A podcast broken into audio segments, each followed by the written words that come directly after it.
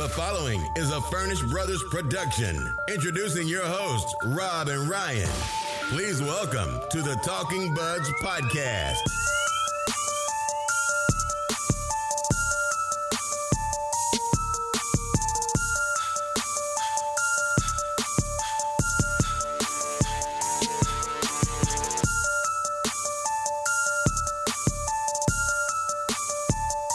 And we're back. Episode seven of the Talking Buds podcast. Our longest delay yet between episodes. Thank you, everyone, for downloading. I'm Rob. He's Ryan. What is going on, everyone? And Ryan, I'm sure, like the rest of Leafs Nation, our schedules are completely screwed up by this West Coast road trip and all these 10:30 starts. Yeah, you can tell yourself that you're going to stay up and watch the games, but once it hits that like 11:30 time, you're just kind of like, ugh. Especially I the was, game. I was fading last night. Yeah, especially last night, you kind of just felt how the game was going, and you're like, ah, probably could uh, go to bed right now. That's the beauty of having a PVR, Ryan. Anyway, let's let's get into it. The Jekyll and Hyde nature of this team continues.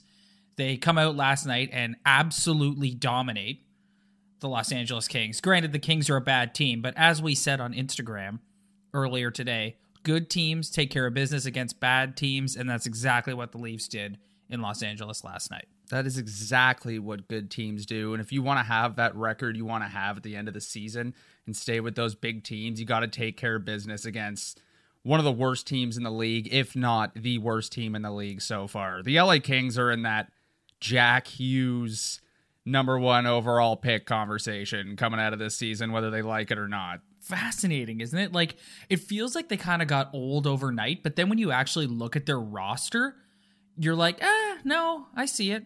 Yeah, and and you talk about the bad contracts that they might have signed, but here's another team that had success already though. Like they, they won their two cups. So really it's this is the process of the NHL now. Like at least they had their success though, and now they're having their issues. I would rather take that than no success and having a ton of issues. So the Leafs pretty much dominated all game long. Kadri, Potts two, Tavares, Rielly, Johnsson. Johnsson, Johnsson's goal was on a beauty feed from Travis Dermott, who I thought had one of his best games as a Leaf last night, at least in this season. Um, yeah, it was pretty much like you hate to sit and say like it was boring because they dominated, but it kind of was like they just it was them controlling a bad team for most of of the game, if not the entire game. The only the only hiccup of the game came on the Dion Phaneuf goal, which was assisted from a beautiful feed up the middle from Igor Ozhiganov. Did you see that last night? Yeah, and you got to get over it. Like, yeah, it was a pizza, but if you're gonna give up pizza, give up a pizza in this game. Don't give it up it later in the season when you're fighting the the Lightning for first place or whatever in the division. The West Coast road trip continues for this week. They're in San Jose tomorrow night and then in Anaheim on Friday. The San Jose game is the consensus pick for like what should be the toughest challenge so far on this road trip. Um, any thoughts going into tomorrow night's game or Friday night's game? Friday night's game, they go in and play good old Randy Carlyle, who whose team is shockingly getting outshot a thousand to one every night. Yeah, classic Randy team. But any uh, any thoughts on the next two games of this West Coast road trip before we talk about other stuff? Yeah, I think the the Sharks game is definitely the game that is the most challenging based on where they are in the standings and the amount of skill level that the Sharks have. But they're not exactly out to a crazy hot start either. Um, they're expecting more out of a lot of their players. They're another team that's getting a little bit older, even though they do have some pretty good young players. But Anaheim is just and like I, I expect that I expect to win out of Anaheim. But tomorrow night, if they go two on one, two and one on this trip, then you got to take that for what it is. Well, it's been over a week since our last episode, and since then we saw a Garrett Sparks start Saturday night in Boston.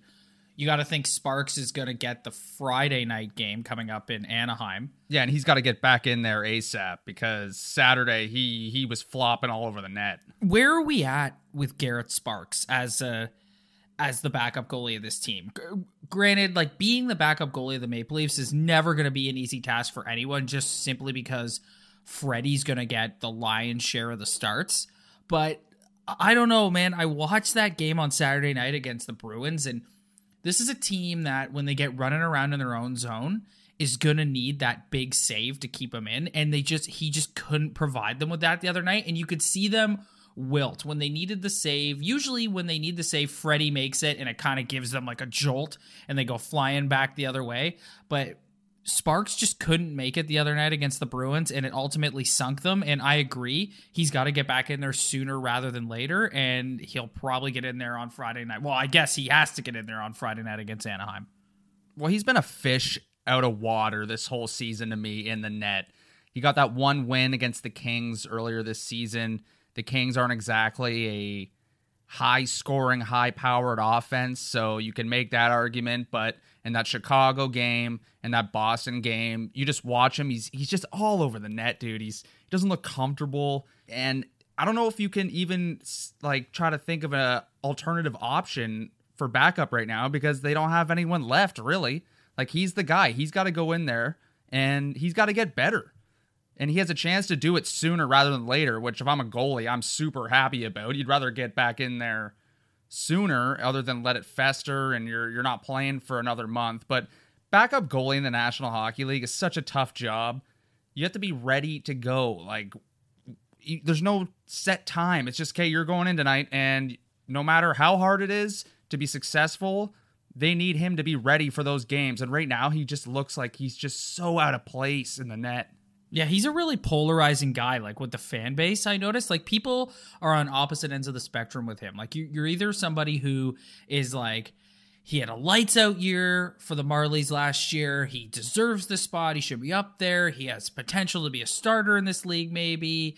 Like, let's stick with him. He's not getting enough starts, blah, blah, blah, blah, blah. And then you've got the other side of the spectrum where people are like, you know, when Scott Darling comes back in Carolina, don't be surprised if the Leafs look to pick up McElhinney again.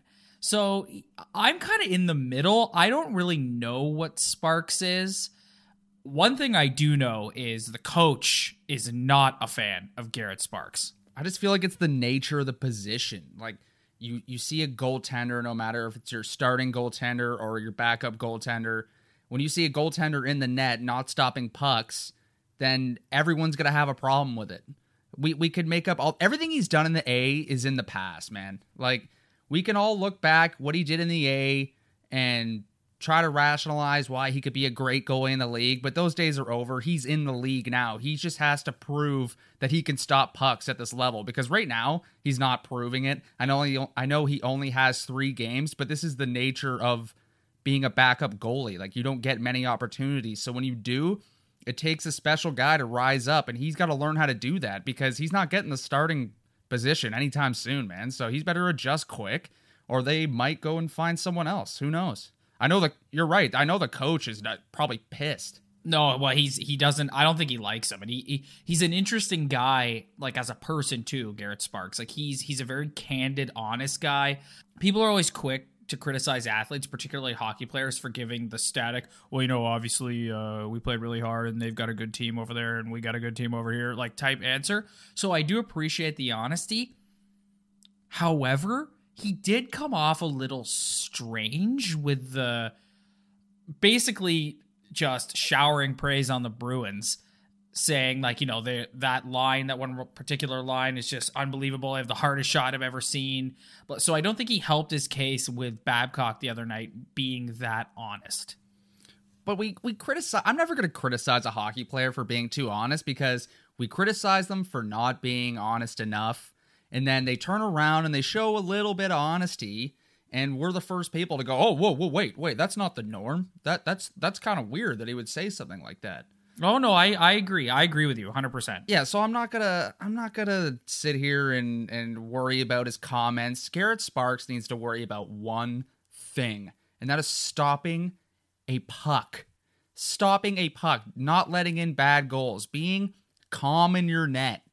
Just worry about that. Don't worry about the media. I know it's impossible in Toronto. Like I love all these hockey players that are yeah, we don't really check the standings and you look back at that Ottawa Senators Uber driver video. Anyone who hasn't watched it, I suggest you go watch it. And they're clearly running down all the stats And it's like, yeah, sure, sure, you guys don't pay attention. Yeah, yeah, I'm, I'm sure that's the case. So Garrett Sparks, all you need to worry about, buddy. I know you're a bit of a whipping boy right now, but just worry about stopping pucks. Let's use his comments about that Bruins top line to transition into our next topic, which is the Leafs' two biggest two biggest opponents in their division, the Bruins and the Lightning. Let's start with the Bruins. I just feel like after the playoff series last year, they just have like it looks like they are having David Pastrnak in particular looks like he is having the most fun when he's out there against the Leafs. Do you think the Bruins it looks like they have so much confidence playing them. Like they just even if we go down 3 goals, we can come back and beat this team. And they play with that sort of confidence when they're out there. I just that's that's the vibe I got the other night. Is it's like I really don't I'm not sure if they want to run into this team again in the postseason. The Bruins are just it's it's so hard to figure out because it, it's not just last year. It's been the past couple years where you felt like every time the Leafs would go into their barn or come to ours that something bad was going to happen. And they were pretty successful against them in the regular season last year and the year before. But when the games start to matter, the Bruins do dominate them. That first line, they just have toughness, they have scoring ability. Patrice Bergeron is a perennial Selke winner, best defensive forward in the league. And that top line just, I think they get in their head. I think they're in their head at this point.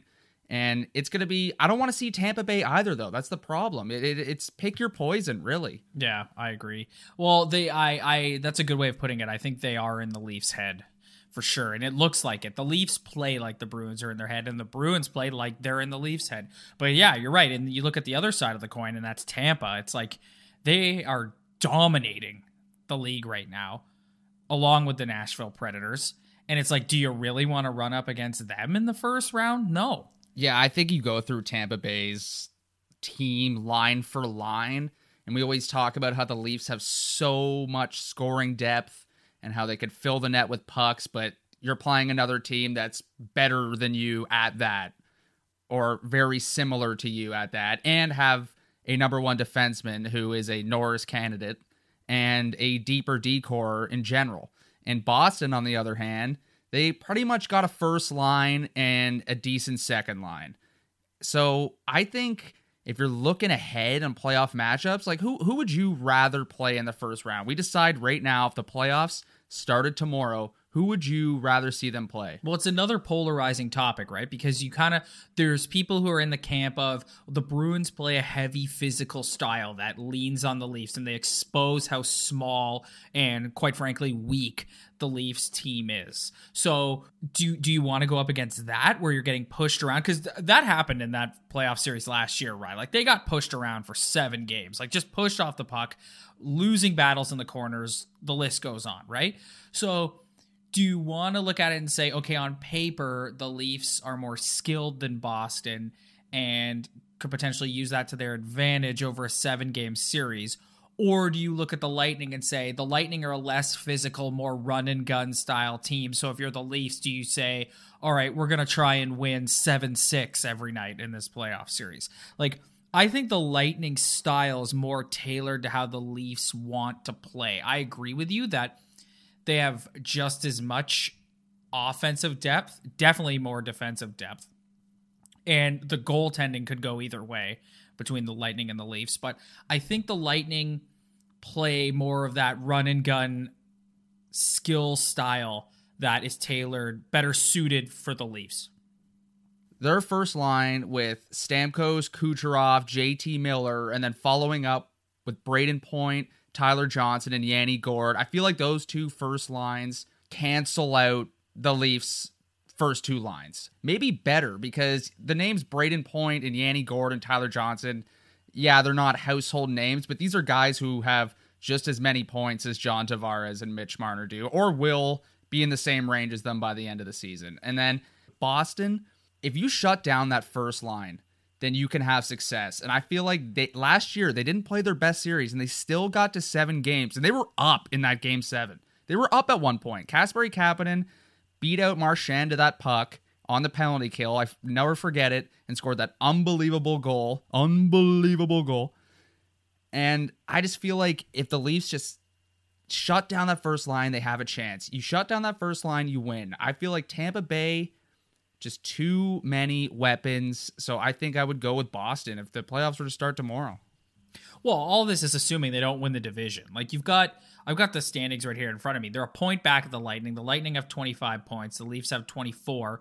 And then the Bruins and Sabres are right behind the Leafs at 22. And then the Habs are there at 21. Yeah, the Sabres are an interesting team too. Like you can't really sleep on them. We the Leafs haven't even seen them yet. I almost forgot they were in the division. Yeah, I know. So there so this is a long way from over. We got a Oh, long, way to dude, go. Long way. Long, long, long way. Right. So we're we're like this whole conversation is hypothetical just based on who like I said the consensus two teams are that the Leafs will be there with at the end of the year, but you're right. Don't sleep on the Sabres. I feel like the talent level will eventually catch up with the Habs, but don't sleep on the Sabres. I agree with you. The Leafs oh never play well in that barn either. What's up, everybody? Thank you so much for downloading the show. Don't forget to give us a follow on Instagram at Talkin' Buds Podcast, on Twitter at Talkin' Buds Pod. You can download the show on iTunes, Stitcher, YouTube, and tune in. Spread the word. Tell your friends. We really appreciate all the support.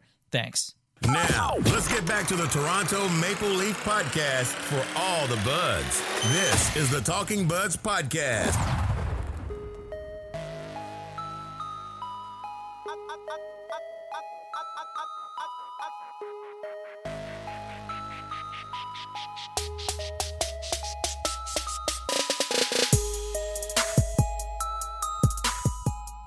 Ryan, there's no way to avoid it this week. We're coming up on the big decision day for William Nylander. We talked about it every episode of the show so far. We talked about it. You can't not talk about it. I know everyone is is like just waiting for a decision and waiting for something to happen with this. Do you trade him? If you can't sign him, do you trade him or do you make him sit for the rest of the year? There's been all kinds of takes this last week because we're getting closer on, on each. Where are you at with this? Like, I, I want to know because it, it is it it's kind of this is another pick your poison situation.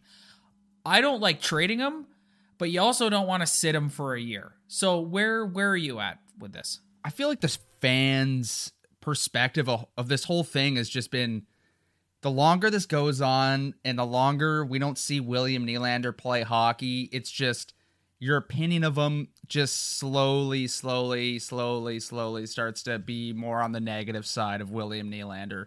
Right, right. You're, you're kind of just over it. I feel like fans in Toronto Maple Leaf Nation is just over this whole William Nylander thing. But in terms of let's, we want Willie back. We want Willie back. I feel like that's really settled down. And there's been reports of teams calling the Leafs or the Leafs being in contact with other teams. But the trade right now really makes no sense whatsoever. But do you sit him? Do you not think? I agree with you because if you trade him right now, you're not gonna get. You're not gonna get what you would if he was signed. Like you're just not gonna get a good enough return for the asset. It Like, just doesn't a make sense. Like Yeah. what the, the team who acquires him has to be willing to pay that number that the Leafs aren't paying right now, which teams can't really afford on their salary cap, no matter how bad they need a scoring winger. Plus, Well, Carolina apparently Carolina claims that they can. oh well, plus the Leafs have to get that asset you're talking about in return. It has to be worth it. You can't Yeah. just dump a player because the contract's not working out. It's it just doesn't make any sense. I don't think that's going to happen because it's just almost impossible to work out the right deal for the team to sign that contract and for the Leafs to get actual assets in return. And the Leafs can't sign him and then trade him. Like that makes no sense. No, Whatsoever. Well, the like you're kind of in this place right now where it's like you're right. Like you're not going to get fair value for him, but do you not think that sitting him out for the year would poison the like how do you how is sitting him out for the year and then you're right back here again next year? Like it's gonna it's just gonna make it worse. Like clearly here's the thing. We don't know anything about what's being said behind closed doors in these negotiations. We don't know anything. We've we've heard bits and pieces, but the the narrative that's been pushed is that one side is being unreasonable and it ain't the team. And I went on kind of a, a, a venomous rant last week on Willie and his his father in particular, who I think is the real problem here. And just like I don't understand why when you're a young kid like him with the point totals that he has over the last couple years, why you're not willing to just take the bridge deal and just bet on yourself, especially given the team that you're going to be playing on, the opportunity that you're going to have playing on this team. Like I just I don't I don't understand what's taking so long, which leads me to point the finger at the father. Like the Leafs are a legit Stanley Cup contender this year. And you and your dad are looking at this and going, "No, that doesn't matter we'll we'll potentially sit out the year unless I get my eight million or whatever it is that he's asking for. I don't understand the logic. At this point, it's just it's being difficult for the sake of being difficult. Like, yes, you're an athlete. You you have every right to go and get your money, but at the same time, you're a restricted free agent. You don't have the hammer. The team has the hammer. They own your rights. At a certain point, you just got to look at the hand you're dealt and make the best. And they're not. Gonna, it's not like they're going to look at you and say, "Here's three million. Though the contract uh, figure, the comparable that's been thrown out there is David Pastrnak contract, which I believe is what is it, Ryan? It's like six. I think it's six like and a half. six point seven five or six and a half. So, which I think is totally fair. Hundred percent fair for a guy who's got sixty points in his first two full years in the NHL. Yeah, that that is fair. That's what you pay for a guy like that, or around that number like right you look at you look at the way Pastrnak played against the Leafs the other night. William Nylander's not not as he no William, he's not he's I've not David seen, Pastrnak. No, he's no, not. David I've never Pastrnak. seen Nylander dominate a game the way Pastrnak did the other night.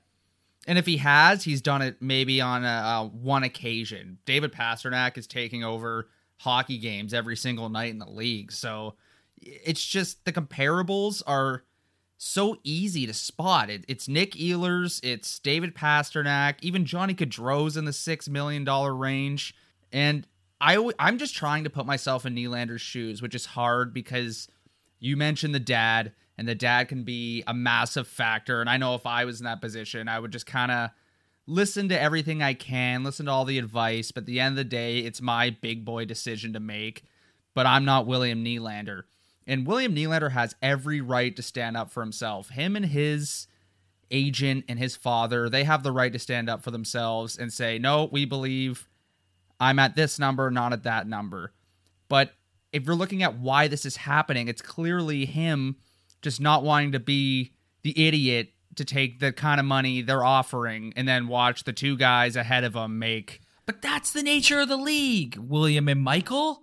Like, Morgan Rielly is having a career season and look at the look at what he's being paid. In the NHL, it's the classic everyone follows a code. Everyone does things a certain way, and you would think at some point, with what you mentioned earlier about the Leafs being where they're at and where they are at as a team, and they have a chance, you would just kind of swallow the pride in a bridge deal. It doesn't have to be six years. You could be like, I'll make this money for three years. Right. It's a lot of money. Right. I, am not struggling Right. for money. And guess what? And you swallow the pride. In those three years, you get to play with Auston Matthews, John Tavares, Nazem Kadri, all three capable centers who are who will help you reach the point total total that you want to get to, and then. And, and guess what? You'll contend for cups all three of those years. And if you do, if you put up the points that everyone thinks you're capable of putting up, you can stick the Leafs up and say, pay me 10 or whatever, or you can go to Carolina and they'll pay you 10. One way or another, you'll get your money. The Leaf fan that you described earlier, the frustrated one who's sort of turning on Willie, I'm going to wear that hat. I've, I've, if he comes back, he's going to have to have a really good game to get me to not to stop being a little pissed at him because I am a little pissed at him. Like I think this has reached the point. Like you've made your point. You you value yourself. We all respect how much you value yourself, but at this point you're just being ridiculous and you're you're holding this team back from reaching even another level. Like they like they're playing they're playing well right now. They're one point back behind the Lightning without Matthews and Nylander. Imagine where they'd be if they had Matthews and Nylander. They are a worse team without William Nylander in the lineup.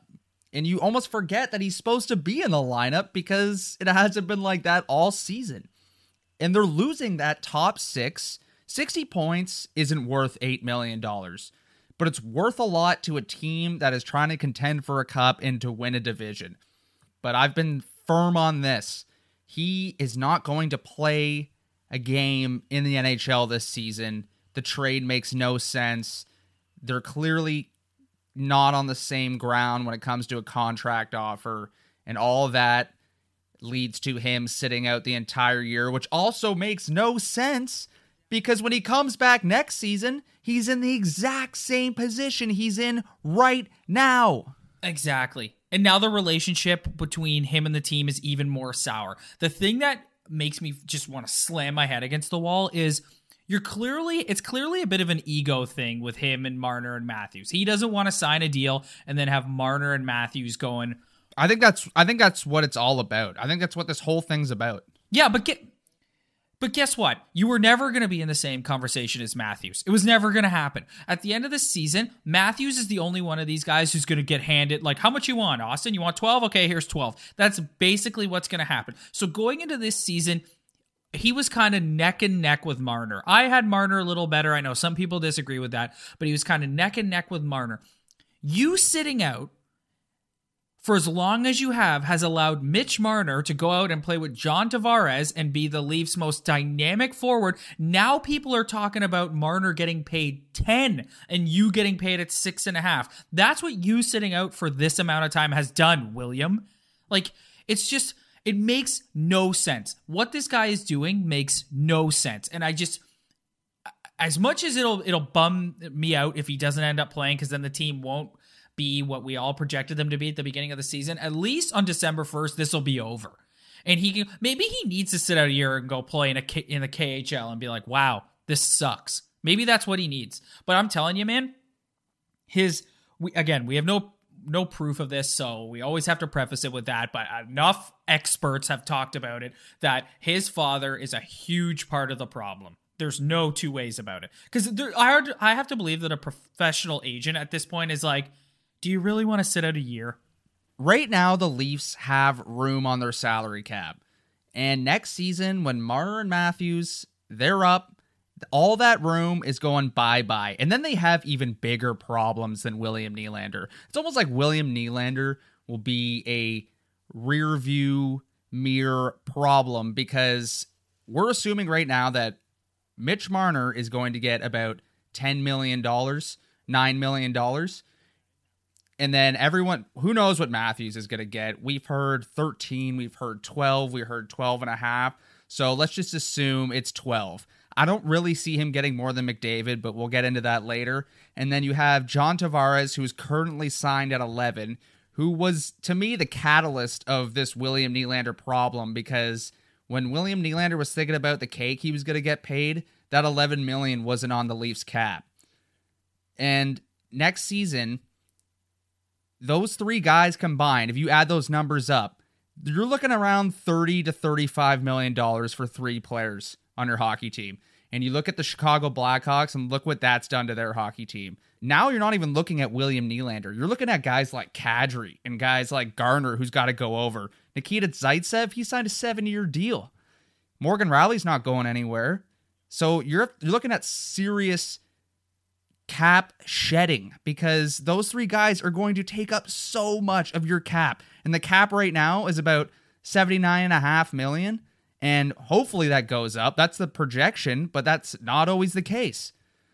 So it's just almost beyond Nylander when it goes into next season. So it makes no sense. They're going to have three guys taking up almost half their cap. Like I just it makes no sense. So it so to bring it full circle, it, can they even afford to sign you? Like, there's a lot of people, you and Bob McCown and John Shannon have said things like, I don't think, like Shannon said the other day that I thought they weren't able to, the second they signed John Tavares, William Nylander became too expensive.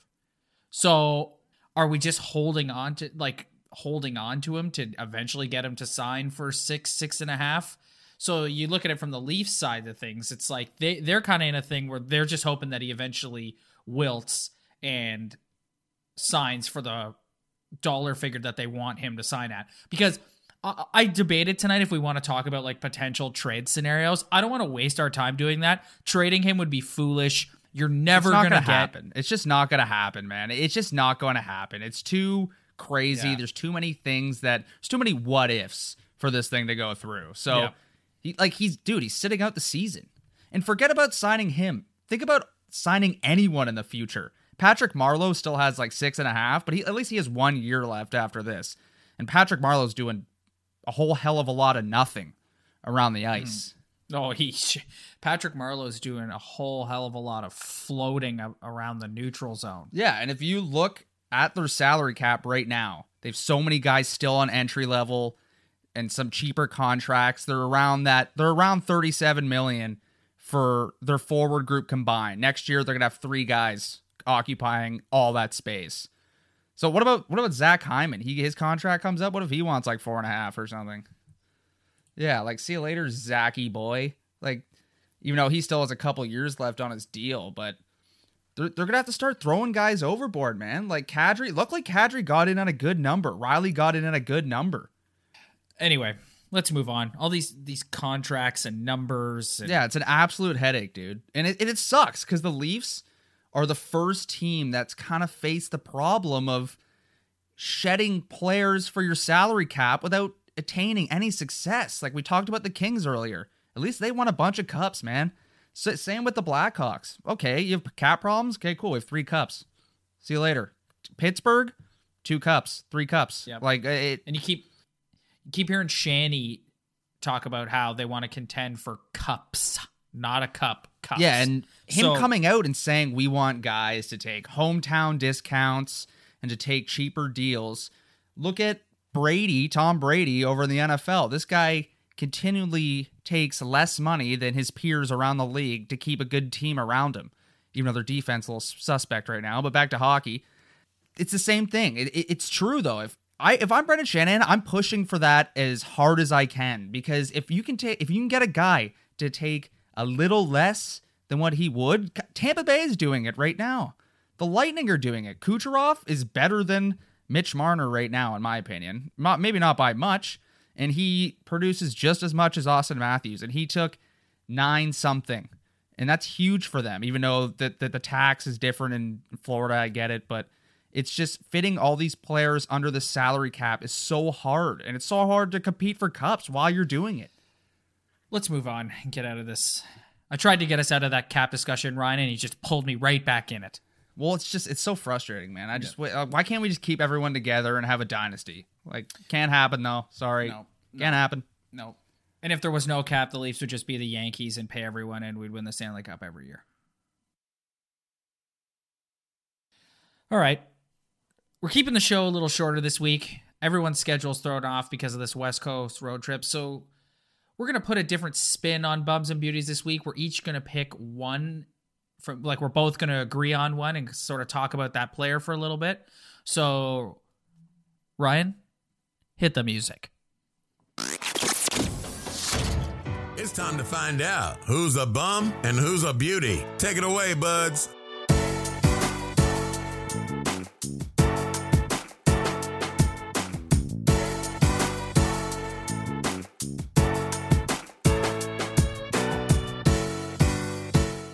That is right. It's that time of the week. Bums and beauties. Different spin on it. We've made a consensus pick in each category. I will go first with the beauty. Nazem Kadri. Two goals last night in his first nine games, Ryan. Zero goals. In his last nine games, seven goals. Here's a guy who, in the absence of Auston Matthews, has been given a bit more ice time and has stepped up his play. I, I love Nas. I think Nas is an essential cog in this machine, and I, I, I love him. I'm a huge fan. Yeah, Nas is an essential cog, and it's been fun watching this guy just develop before our eyes. But it Nas is just so important. We talked about his number earlier on the cap, big number. Um, he's a beauty. He, he's just I feel like he's a bit of a leader in the locker room, and he's just got to keep on adding to that production, add to that scoring, and that's where Naz is at his best. And when he's playing a little nasty too, like I love when he gets that that fire going. He starts pissing off the other team because he can do that. I feel like I say this every week, or I preface with this every week, but nobody gets more irritated with Mike Babcock than me. But Nazem Kadri has flourished under Mike Babcock. Yeah, Nazem Kadri and Morgan Rielly. Yeah. Those are two guys we even Yeah, mentioned. those are two guys that though I think those guys benefited from the first year Babcock was here when they came in last because Babs looked at them as like, okay, here's a couple of guys that are going to be here for the long term, and Jake Gardiner as well. You could throw Jake Gardiner in there, although Jake Gardiner, I don't think he's been that great this year. I, I No, think Gardiner's yeah. been, but Rielly's been all world, leading the team in points, and and Naz maybe he he wants his production to be a little higher, but we all know what Naz brings to the table. So Kadri is a solid beauty of the week, co beauty of the week on this edition of the Talking Buds podcast. Ryan, you are going to name the co bum of the week. The co bum. Co-bum. Well, the co-bum is hard. Yeah, we have to sit here and, and decide who is the bum of the week. We both Especially have, this week too, because our schedule's off. It's been a while between episodes. and I feel like we just got to go with the easy pick, and that's Garrett Sparks. Kind of unfair at this point because it's small sample size, but it's not only the win and loss record, which he is two and one at the end of the day. Like he can't like at the end of the day, you need your goalie to backup goalie to win games, but I'm calling him a bum, or we're calling him a bum because of just how he looks while he's in the net. He just looks so bad. Like he looks he's just so uncomfortable in there. And until I see him starting to make strides of being more confident in the net, then he's going to struggle a lot in this league and as a backup goalie. So Garrett Sparks, you're the bum of the week, dude. Agreed. Put his foot in his mouth the other night too after the game. He's got to be a little more careful with that. But you know what? Like we said earlier when we talked about him, he's he's going to get a chance to redeem himself on Friday night against a bad Anaheim team, Randy Carlyle. So let's hope he turns it around in that game, and he should, and he should. So let's give him the benefit of the doubt. We're not going to dog the guy, like you said, small sample size, but come on, Garrett, let's pick it up here.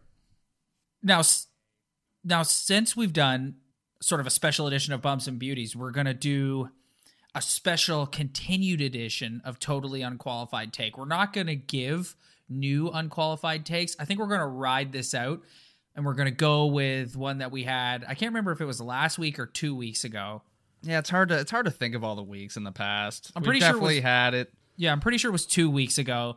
And I said William Nylander will be signed in time to play this season. You said he will not. So I think we're going to roll with that. We talked at length about Nylander earlier, so we don't need to get into it again. But I think we should keep rolling with this until the news breaks of what they're going to do with him.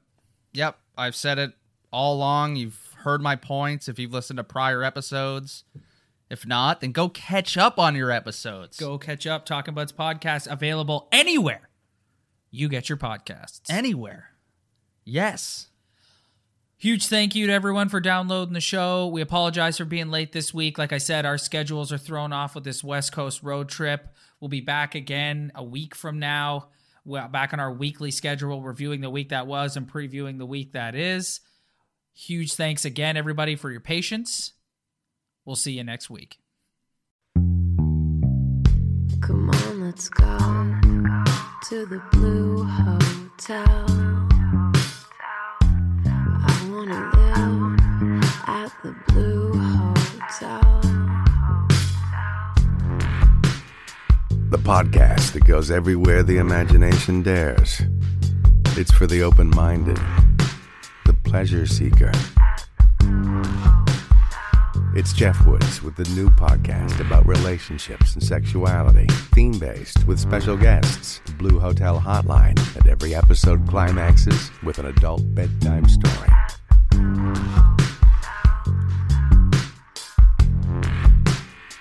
Get a room and listen in at the Blue Hotel. Begins Friday, September 23rd.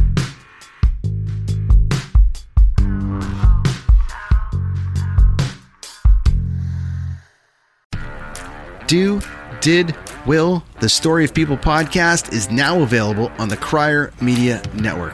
The first five episodes are here and feature some incredible guests that fit into one or all three of those categories. Ready?